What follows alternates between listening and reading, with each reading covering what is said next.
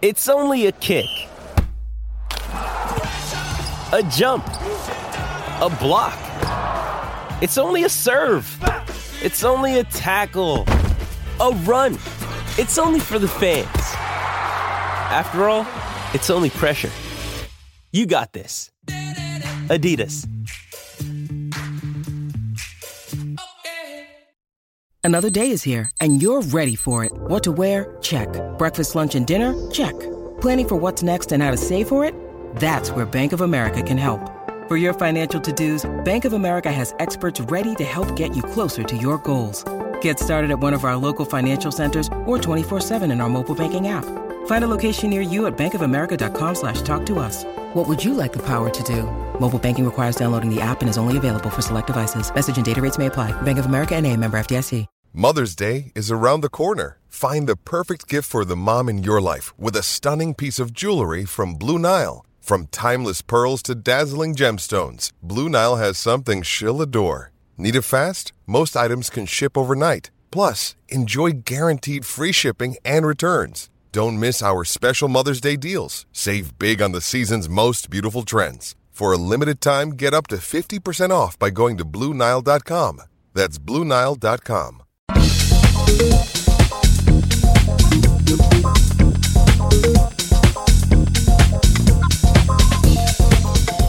Hello, welcome to the Analyst Inside Cricket. Simon Mann here with me, Simon Hughes, and we're going to talk this week, as summer seems to have finally arrived, about the general expansion of the game with two specific areas, I suppose, of, of, our focus. One is to celebrate, in a way, the beginning of Ireland's Test career because they're playing a Test match for the first time on Friday against Pakistan, becoming the 11th Test match country. And then Later on in this show, we're going to talk about how to integrate better this vast mass of support that the English game has, or you know, participation that the English game has in the Asian community. Nearly 40% of all recreational cricketers are Asian, and yet not many of those actually end up in the professional game. So we're going to have a look at that after the break. But first, actually talking about Asians, you've seen Pakistan in action this week. What did you make of them?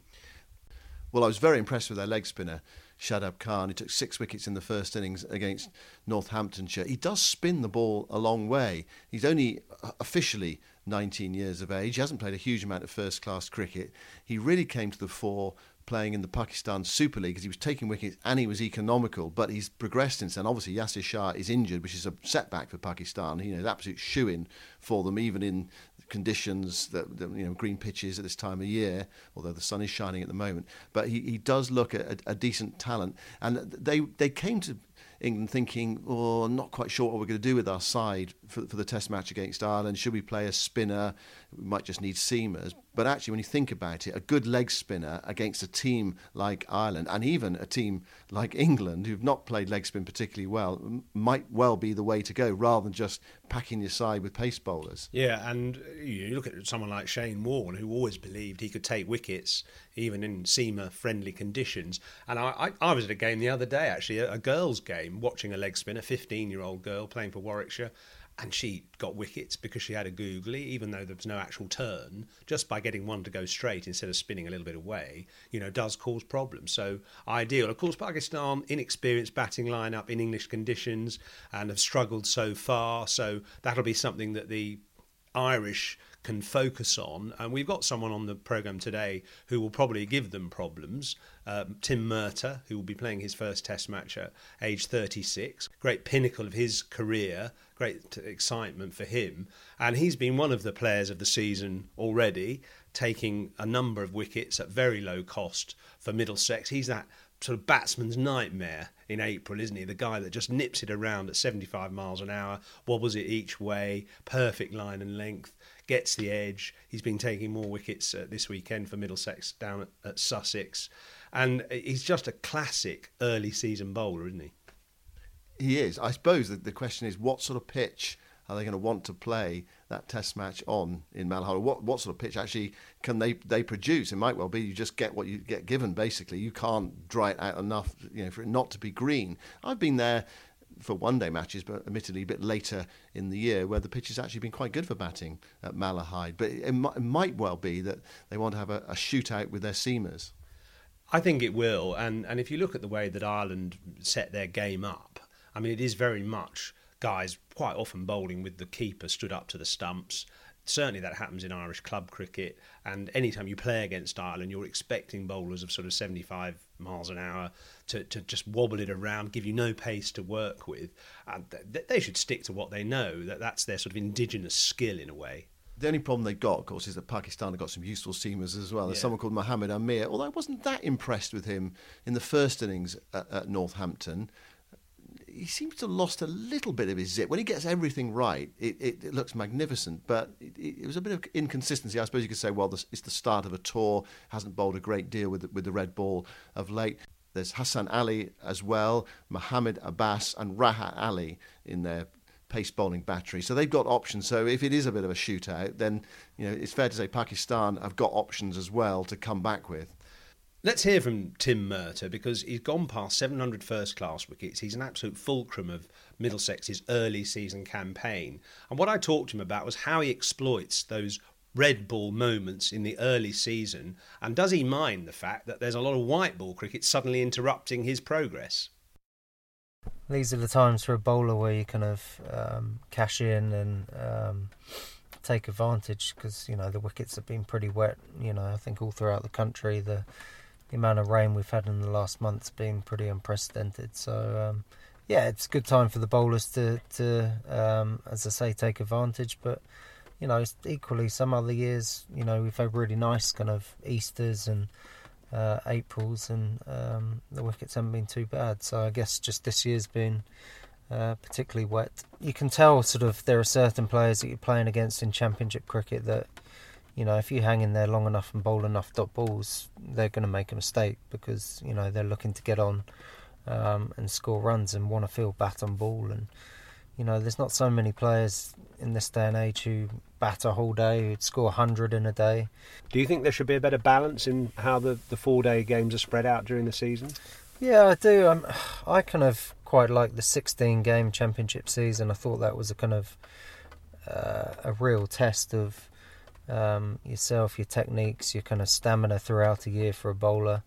Um, so I actually quite like the kind of uniformity of playing everyone twice and you know, this year in this division we play some teams twice and other teams once. Um, I thought there was space for 16 games in a year, but you know that's coming from someone who's not playing a whole lot of white ball cricket as well. So that might be different if I was playing every game. Is there a feeling amongst the players that? I mean, I noticed Ollie Rayner posted something the other day or today about mm. the, the, the fact the players haven't been consulted that much about this new hundred hundred ball tournament. Yeah, I mean, you got a view on that? I guess that tournament will stand out compared to other tournaments. I know a lot of people say um, T20 cricket works, and you know if it's not broke, don't fix it or whatever. But you know that's the case at the moment. In ten years' time, it might not be the case. And um, I certainly remember in 2003, I was probably one of the few players who was playing when it first came in, um, and that was a big kind of ridicule then. I remember I was at Surrey then. Um, and it was kind of spoken about in the dressing rooms a bit of hit and giggle and um, you know we wouldn't play our full team in those games. And you know that's how I got my start I think in, in white ball cricket. I kind of played a lot of T20 games because the club didn't really take it that seriously at the start. Um, so a lot of people criticised that when that first came out. And I think you know it's just a case of uh, wait and see. I'm sure it's not a decision that's been made on a whim and a lot of research and, and stuff goes into these things, and there are obviously broadcasters' um, opinions that need to come into it that us as players don't necessarily see. So I can sort of see the bigger picture a little bit as well, um, and willing to give it a go. Well, that's Tim Murtagh. By the way, thanks to everyone who's reviewed or rated this show so far. And if you've enjoyed it, please tell someone you know. Now, interesting comments there from Tim Murtagh, uh, and it's true, isn't it? When 2020 started in this country, there, there, there was a sort of slightly sniffy attitude, oh, that won't work, you know, 20 overs cricket, uh, you know, it'd just be a bit of a circus. And look what it's turned into. Uh, the ECB has been criticised and by players as well. You just sense there's that criticism out there from the players. Oh, we weren't consulted. This is a bit of a joke. T20 works. Tim Murtagh there saying, well, actually, I, I don't mind it. I don't, you know, no great objections to it. Think back to what it was like when T20 started, and it was, oh, we'll just put out a, you know, we won't put out a proper side for the T20 match. It's amazing how it's changed. And, uh, you know, people will say, well, the IPL's a circus and it's become sort of too big for its boots and all that. But actually, it still has quite a big impact on the game as a whole because, you know, it's on every day. I mean, the, the, in a way, the model of the IPL is so good for the simple reason that there's a game on every night and it's on at 8 o'clock at night in India, so sort of 3.30 in England. And you can sort of set your clock by it. You can set your whole day, your day around it. You can orientate you around it, and that's what a lot of Indian people do. And that's I think what we need in this country is when the T20 is on, it needs to be on at the same time of day and in a bulk, in a block, like they're planning in the year 2020 to have it in a sort of five or six week sort of area of the season so that you can almost exactly know when the game's on and who's playing and follow the whole progress of the tournament. Um, and the other impact it's had is look at the way it's improved the game overall. And England have benefited because they've just gone to what number one ranked ODI team. And there's no doubt that some of the players that have put England into that onto that pedestal at the top of the one day game have benefited from playing in the IPL and other T20 tournaments around the world. I don't know if it's just me, but I just sense that this IPL has had a, a greater interest than anyone before. It might well be just because there are more English players playing in yeah, the I'm IPL. Sure that's right, yeah. It, it, might be because of that, but I, it, it's here to stay, isn't it? And it, I just, I was watching watching quite a lot of sport on television last week, and it, it, it just struck me that I was watching the two Champions League semi-finals, the Europa League semi-final, and actually the passion of the crowds no different at all from the from the IPL. Is that same buzz, and in a way, it's you, you, feel quite envious. I think as a uh, think of international cricket in England, occasionally there's that buzz, but it, it isn't there the whole time. Well, you know why that is. I think is because the excitement comes from the players, and if the players look excited and look really passionate about the game they're involved in, that then infiltrates into the crowd and even into the TV audience. I think they cover the IPL well because they focus on the emotions of the players and also the supporters. And there's a lot of very extreme sort of hyperbole used on the show itself, on the, the commentary, but it, it sort of evokes what the atmosphere is like. And there's this general buzz around each game. And that's what we need to try and create in, in our tournament in 2020 going back to the sort of more traditional game, we, we were talking about Ireland, you know, becoming the 11th test nation. And in a funny sort of way, you know, they've actually made a name for themselves in one day cricket. It's easier for a smaller country to prosper in the one day format because in a test match, you know, in the end, the best team wins, you know, over the four or five days the talent will out.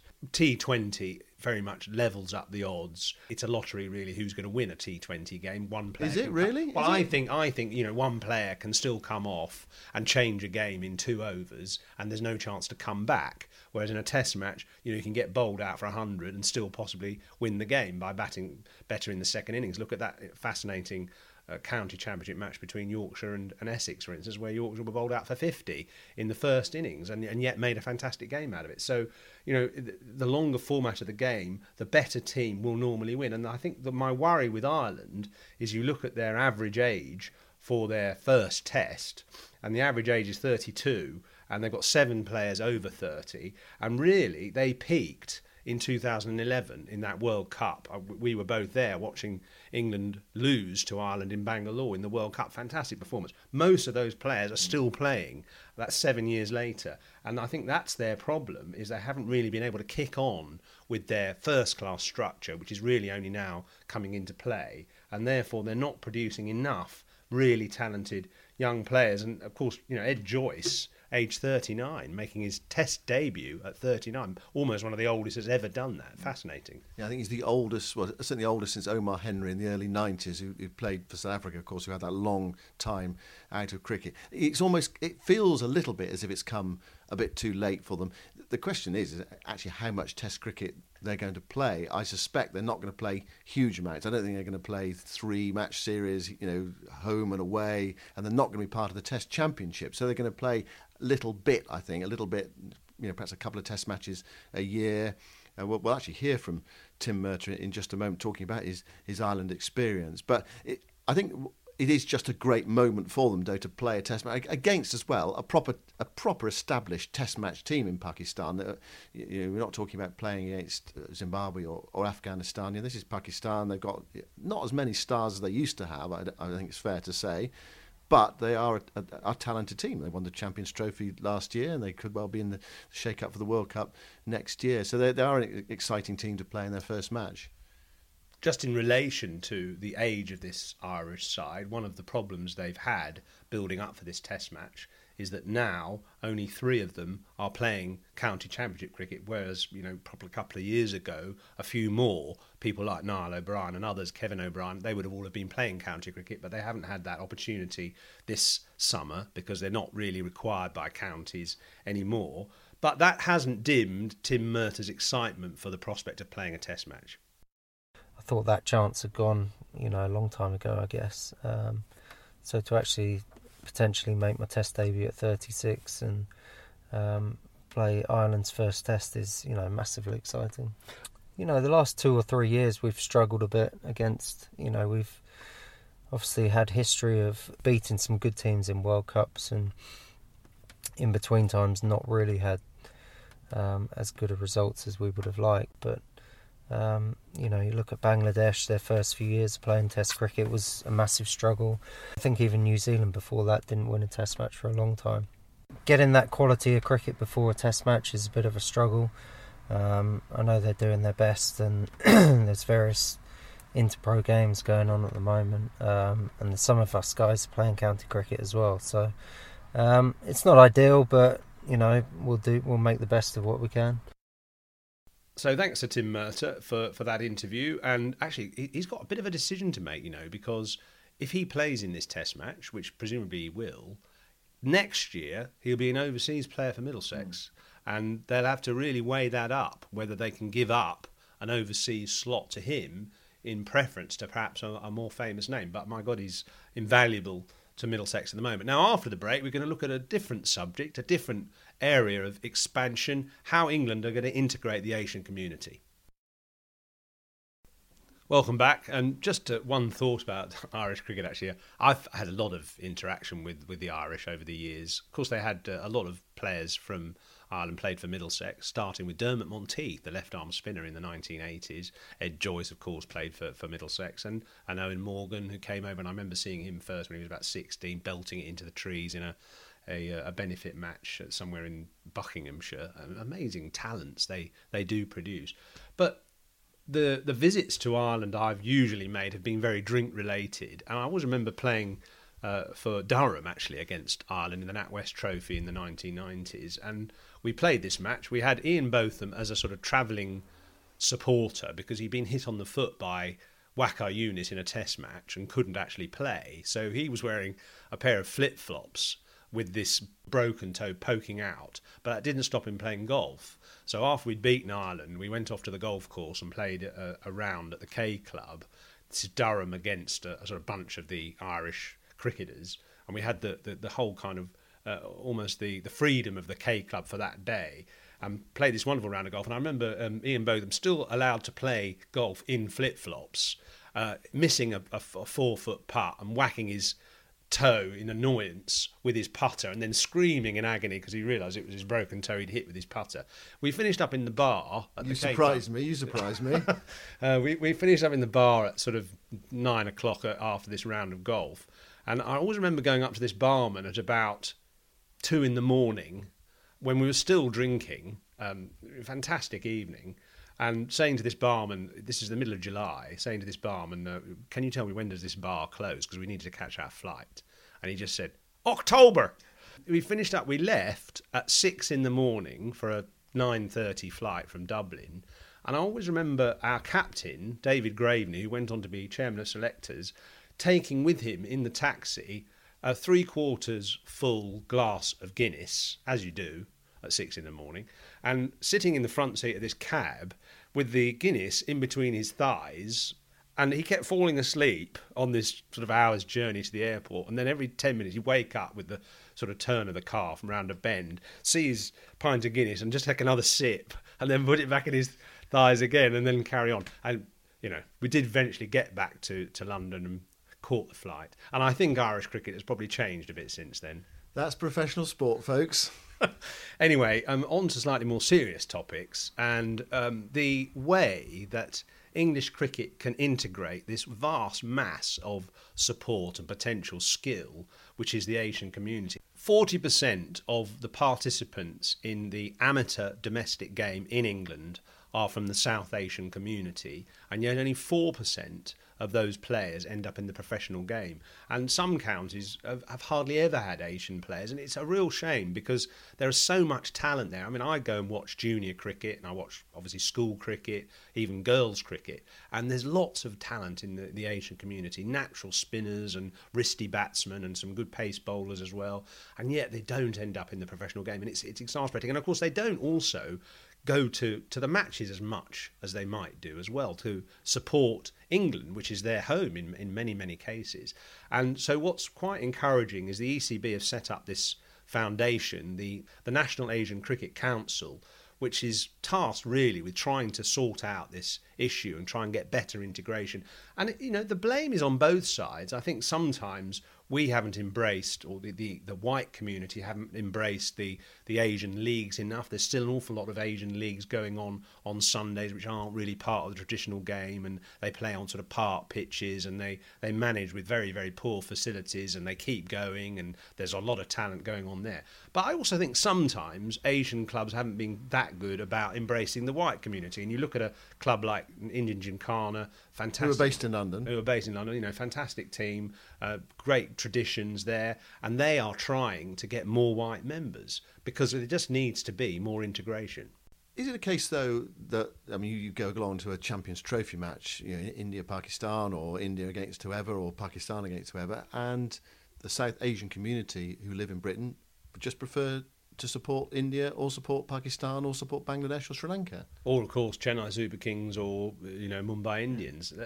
Yeah, I mean, it, it, it's not an easy uh, issue to deal with, is it? But the disappointment is that you look at a county like Middlesex, for instance, who don't have many Asian players, and yet there are so many Asian cricketers in London, and you just feel that our game could move on. You know, we're searching around for a spinner, for instance, and they are natural spinners. A lot of these Asian boys and girls, uh, Amar Virdi is playing obviously for for Surrey now and, and looking talented. Is he the kind of example of someone that we've missed for the last 10 or 15 years. So, why are we talking about this? Well, the fact is that the NACC, the National Asian Cricket Council, are announcing a big initiative this week. Wasim Khan, the, the chief executive of Leicestershire, is heavily involved with this community as well and the, the announcement is a, a, sort of 11 point plan to try and get much better integration between the South Asian community and the traditional English cricketing community.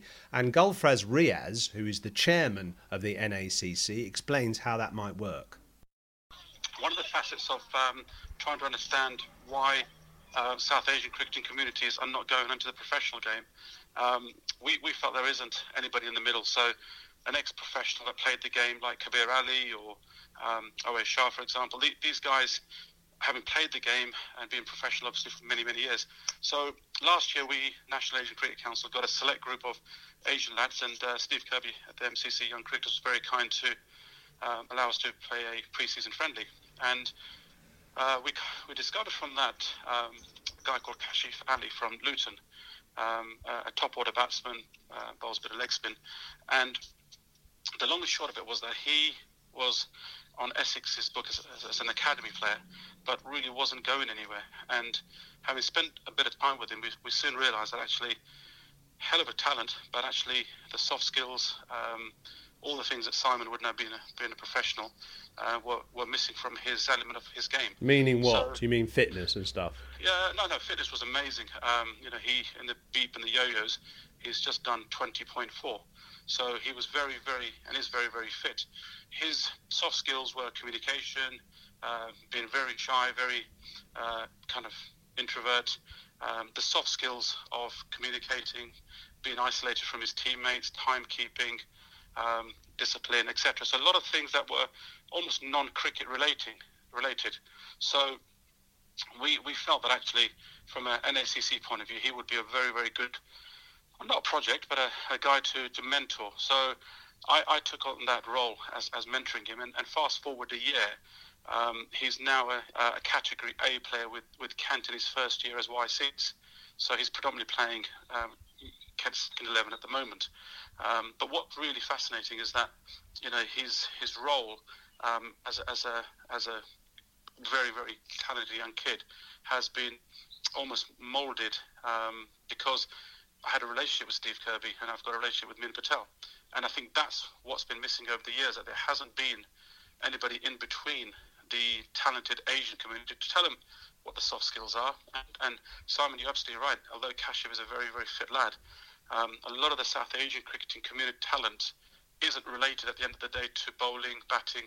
Uh, it'll come down to fitness, um, attitude, you know, strength and conditioning, diet, and all that. And that's where they probably fall over. So the, the mentoring side of it is something that is actually in this strategy paper, and we feel that actually um, is, is two two pronged. One, that you find somebody from within the communities who has a relationship with, for example, the YCs or Kent in my case, uh, but also we would like to see the ECB and the county boards promote um, South Asian professionals who have been in the game and retired. And I think Warwickshire have got a good model at the moment where Kadeer Ali and Mo Sheikh are looking after one of their county age groups. So that's Gulfraz Riaz, chairman of the NACC, the National Asian Cricket Council, and there's big moves ahead to try and get that integration better, to try and get more coaches from the Asian community working with all sorts of clubs and schools and obviously counties as well. I mean, I was at a, a girls' game yesterday, Warwickshire against Middlesex women, and uh, I talked to one of the I talked to the Warwickshire women's coach there, and he said, you know, quite a lot of Asian kids, boys and girls, are playing for the age group teams for Warwickshire, but they're not fit enough. They haven't got the right diet. They don't turn up on time sometimes, and there's just been this problem with how to groom someone to be a really top class cricketer and all the sort of boxes that they have to tick now and hopefully this initiative is going to help that process so this really is about the ECB recognising that there is this vast swathe of, of interest, fanatical interest in the game and talent as well, and trying to say at last, right, come on, let's have a let's have a partnership. Let's not be separate. Let's have a partnership. Yeah, and, you know, it's, it, it's a wonderful thing if it can work because you've got this. You're, you're, preaching to the converted, aren't you? You know, I remember um, going up to Bradford actually once and going to some schools, and I can't even remember why I was there. But you know, talking to these wonderful kids, Bangladeshi kids, Pakistani kids, who's your favourite player? And it was always you know Sachin Tendulkar, Rahul Dravid, uh, sometimes Shane Warne because he was a spinner. You know, but they never ever mentioned English players. And you you know you you're just dying for them to to want to be to emulate one of the English players, whether it's a white player, whether it's an Asian player. You want them to emulate English players and try and aspire to play for England. So, are you saying that Asian origin players have played for England in spite of the system in the past? I think we've been lucky to have, some have just made it through. Someone like Owais Shah, for instance, I think who partly had Mark Ramprakash as a sort of icon, and Ramps was the first Asian player that had really come through Middlesex ranks, uh, although he was sort of half West Indian in a way as well, because his father's actually Guyanese. But Owais Shah was, I think, inspired by Ramprakash, and actually we all thought he was Ramprakash at some points, the way he played. So they need those sort of role models to, to focus on, and there weren't any. Hopefully there'll be more. So that initiative is going to be announced uh, this week, and also this week, Ireland play their first Test match against Pakistan. We wish them well. How, how, uh, what's, your, what's your sense about how that game's going to go? Could it could it be a, a really tough experience for Ireland, or do you, do you, you sense they'll give a good account of themselves? I, I think that they'll sort of they nearly beat Australia actually in a one-day game about three years ago, which I went to, but they just haven't got enough quality in the end. I think the batting will get found out by the Pakistani bowling. I'm sure the Pakistani batsmen will struggle. Someone will get runs. Uh, to to get them to a sort of 180, 200 target, but their bowlers just going to be too hot for, for Ireland to handle. Yeah, there's still some talent in that Pakistan batting lineup. Azhar Ali, of course, an experienced player. Asad Shafiq, who made 100 at Northampton. I suppose the one question is, have they had enough preparation time against the red ball in UK Irish conditions going into that Test match, and, and what sort of pitch are they going to face in that game? And that, that's that's going to be the the unknown. That's going to be the tricky test for them. It'd be great actually if it was a, de- a decent game of cricket as well, just a tight game of cricket. Yeah, and but Graham Gooch's old line. Uh, fail to prepare, you prepare to fail. I mean, the problem, of course, is Ireland won't have much preparation either because they haven't had a, a proper first class match together as a team, and they don't play much first class cricket. So the long form of the game is going to seriously challenge them. Anyway, we'll see what happens. Don't forget, this podcast is in association with the Cricketer magazine, and you can get 20% off your subscription to the Cricketer magazine by going to www.thecricketer.com forward slash podcast and subscribe to that new issue out in a couple of weeks' time. And if whoever you get your podcast from allows you to do this, please do rate this podcast and leave comments. We'd like to invite you as well to our Facebook page, The Cricket Analyst. Anyone can join. Please join, and thanks for listening, and we'll speak to you next week.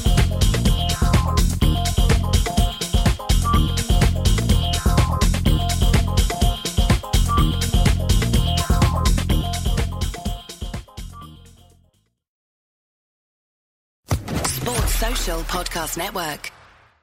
Hey guys, it is Ryan. I'm not sure if you know this about me, but I'm a bit of a fun fanatic when I can. I like to work, but I like fun too. It's a thing. And now the truth is out there. I can tell you about my favorite place to have fun Chumba Casino. They have hundreds of social casino style games to choose from, with new games released each week. You can play for free anytime, anywhere. And each day brings a new chance to collect daily bonuses. So join me in the fun. Sign up now at chumbacasino.com. No purchase necessary. Group. Void were prohibited by law. See terms and conditions. 18 plus.